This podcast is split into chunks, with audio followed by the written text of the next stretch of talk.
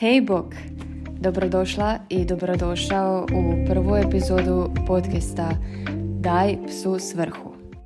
Ovo je mjesto u kojem ćemo pričati o treningu sa psom ispod površine. Nećemo se samo zadržavati na onom kako je taj trening izgleda, zašto taj trening tako izgleda i koliko je taj trening traje, iako će velik dio podcasta biti pun praktičnih e, smjernica, uputa i case studija koje sam ja imala sa svom, svojim i sa psima od klijenata. Tako da pripremi se za jednu full full cool vožnju. Ja sam Nikolina, a na društvenim mrežama me možeš naći pod imenom Najdog trenerica. Odabrala sam to ime iz dva ključna razloga. Prvi razlog je to što smatram da je način na koji ja radim najbolji izbor za vlasnike i skrbnike pasa koji žele svjež pogled na ponašanje svog psa i koji se žele prestati vrtiti u krug u treningu i postići kvalitetne i e, realne rezultate. Drugi razlog zašto sam odabrala ime najdog trenerica je zato što n, slovo n, zato što sam htjela da moje ime na društvenim mrežama počinje sa prvim slovom moga imena. Tema današnjeg podcasta je sljedeća. Tri tipa treninga od kojih plahi psi postaju hrabri. Ok?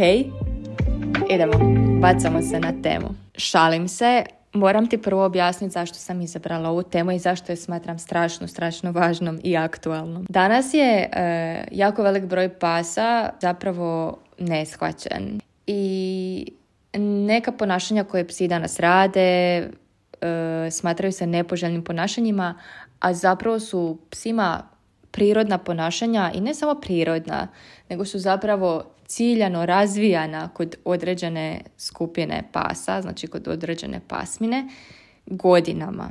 Mislim, to se sve dogodilo e, zato što su psi postali danas jako popularni i zato što se jako predstavljaju i zapravo reklamiraju od strane filmova i od strane udruga i uzgajivača e, često kao članovi obitelji. I ja to podržavam, ali mislim da kao i u svemu što postaje trend, zapravo te reklame psa kao člana obitelji koji se tako lako uklapa i kojemu treba samo malo ljubavi i malo pažnje i hrane i on će biti najvjernije biće koje si ikad upoznala u životu. Takve reklame podjednako i štete psima i koriste im. Možda čak im više štete nego koriste, jer su nerealne i ne uzimaju u obzir da je pas individua, ne uzimaju u obzir puno, puno toga, ok? Tako da smatram da je moj glavni zadatak kao trenerice za pse i osobe koja educira vlasnike i skrbnike pasa, da obratim pozornost na taj veliki jaz između očekivanja koje e, imamo od svojih pasa i realnosti koja je takva kakva je i za koju psi nisu krivi, ali smo mi za tu realnost odgovorni. Sad kad nam je jasno zašto ova tema full full važna, idemo zaroniti u prvi tip treninga koji će od tvog plahog psa e, napraviti hrabro zvijere. Koja surađuje s tobom, ok? Dakle, ja bi ga definirala kao spori trening. Dakle, to nije nikakav brzinski trening koji će nakon tri dana napraviti rezultate, koji će tebi biti e, korisni sljedećih tri ili 13 godina. Ako radiš sa psom koji je plah, koji je anksiozan, koji pokazuje reaktivno ponašanje, znači da imaš e, određen period vremenski koji trebaš proći sa tim psom, kroz koji ćeš mu pokazivati da je on siguran i da je okolina zapravo zabavno mjesto. I to je pas kojemu treba probuditi onaj osjećaj znati želje. Najprije znati želja, a nakon toga hrabrost. Ok, ako bi uspoređivala grešku koju ljudi rade kad svog plahog psa stavljaju u neke iznimno teške za njega situacije i očekivaju da će, ako su ga tako brzo stavili u tu e, tešku situaciju, da će rezultati definitivno biti brži i možda čak misle da će biti kvalitetniji. Ne shvaćaju koliko kolikom riziku izlažu svog psa na taj način. Možda će imat najviše smisla da ti ispričam jednu priču. Zima je i želiš naložiti vatru. Tražiš, e, tražiš ona sitna drva i tražiš ih u staroj šupi. Našla si određenu količinu sitnih drva od kojih su neki vlažni, a neki su suhi. I poneseš sve gore i počneš slagati svoju prvu ovu jesensku vatricu. Slažeš skalje jedno na drugo, malo papira staviš, ako imaš malo kartona i one lijepe kocke za potpalu također pripremiš i staviš ispod. Spori trening sa psom bi se mogao usporediti sa kvalitetnim i sporim loženjem vatre. Zapalit ćeš najprije skalje, karton, papir i sva sitna suha drva.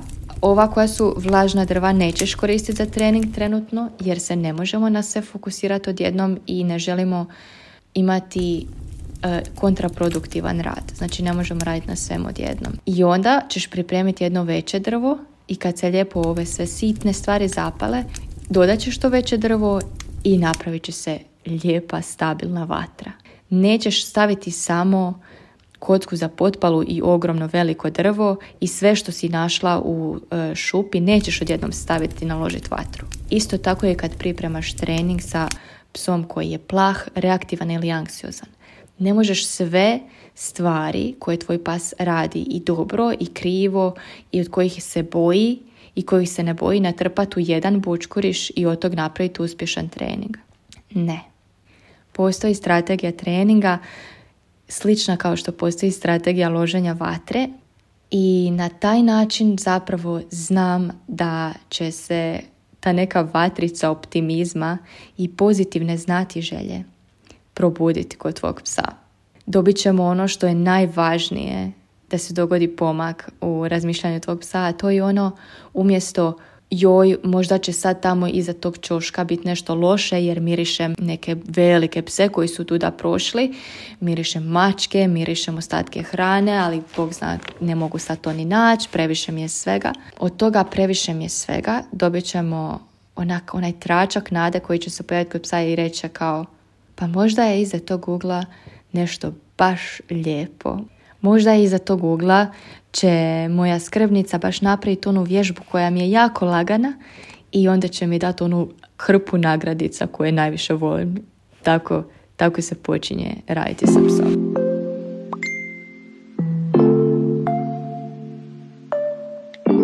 Ako je spori trening, prvi tip treninga uz pomoću kojeg će tvoj plahi pas postati hrabra zvijer, koja će rado surađivati s tobom bilo u šetnji, bilo kod kuće kad dolaze gosti. Idemo vidjeti koji je drugi tip. Drugi tip treninga je sportski trening.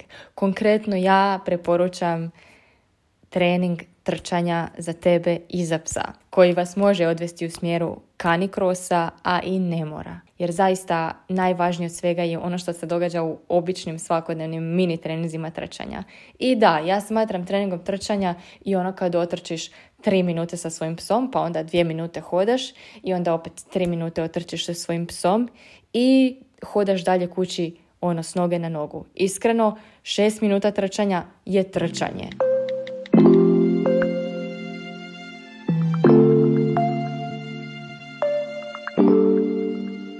Ne možemo uh, očekivati da ako se ti uh, nisi bavila trčanjem neko vrijeme, uh, da ćeš sad prvi trening odraditi ono, ne znam, 35 minuta trčanja, ne bi bilo dobro ni za tebe ni za psa. Tako da vraćamo se na onu prvu smjernicu sporo i druga smjernica je sportski trening. Zašto?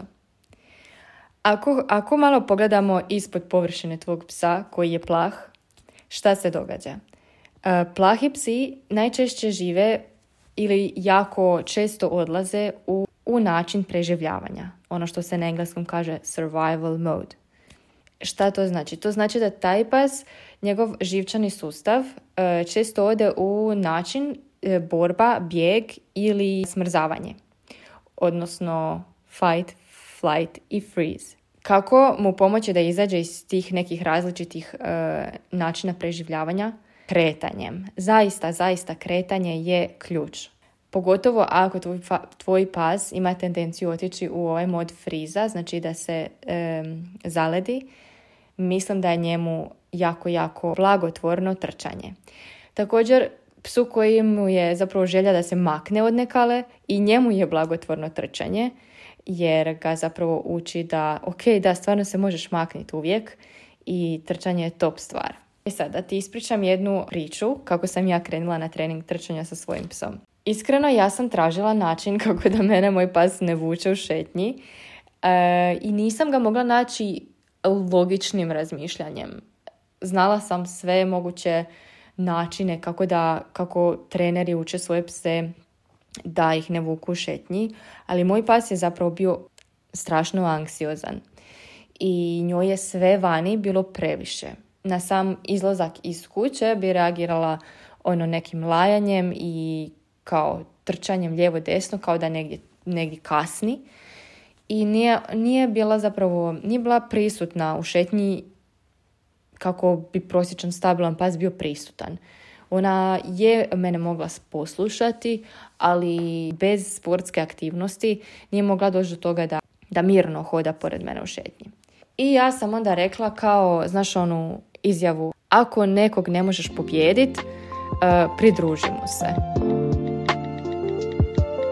I onda sam ja rekla i sebi i Pepi, ok, ok pseća glavo. Znači ako ti hoćeš hodat brzo, ja ću hodat još brže. I sad ćemo nas dvije trčat. Jesi me čula? Jesmo se dogovorile? I tako je to počelo. Trčanje sa psom stvara jedan određen flow, jednu određenu energiju, ja i ti smo tim i gdje ja idem ideš ti. I pas ima manje vremena za razmišljanje o stvarima koje ga možda brinu. Puno toga se događa u isto vrijeme. I tvoj pas zapravo uči e, fokusirati se na važne stvari, jer ne može se fokusirati u tako kratkom vremenu na sve živo. Ne može on sad razmišljati, joj tu je bicikl pa moram lajati, joj tu su ovi ljudi pa moram ih njuškat, joj tu je sad nagradica, ne može, ne stigne, jer jako brzo prolazi pored tih ljudi i jednostavno ne stigne se brinut toliko koliko se može brinut ako ide s noge na nogu. To je sve što želim reći vezano za drugo S, a to je sportski trening sa psom. Treće S. Treće S koje će možda biti najkraće u današnjem podcastu je S kao stručni trening sa psom.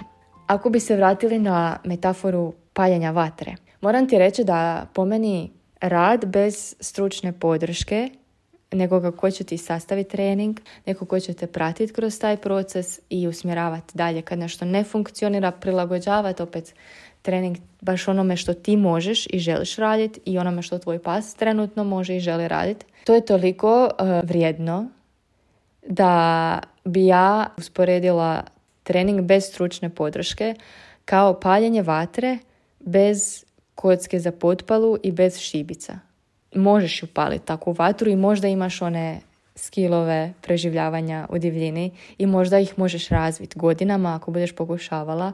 Staviš onaj povećalo na sunce i onda čekaš da se malo to zapari i onda vrtiš uh, ono suho drvo i onak trudiš se na sve moguće načine. Ja vjerujem da ćeš ti naučiti kako da samo sebe podržiš kroz trening sa svojim psom ako ti je to važno. Sto posto hoćeš.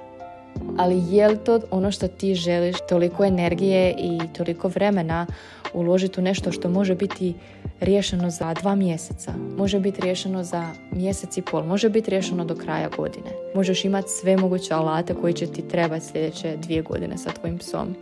Možeš ih dobiti kroz sljedećih mjesec i pol dana.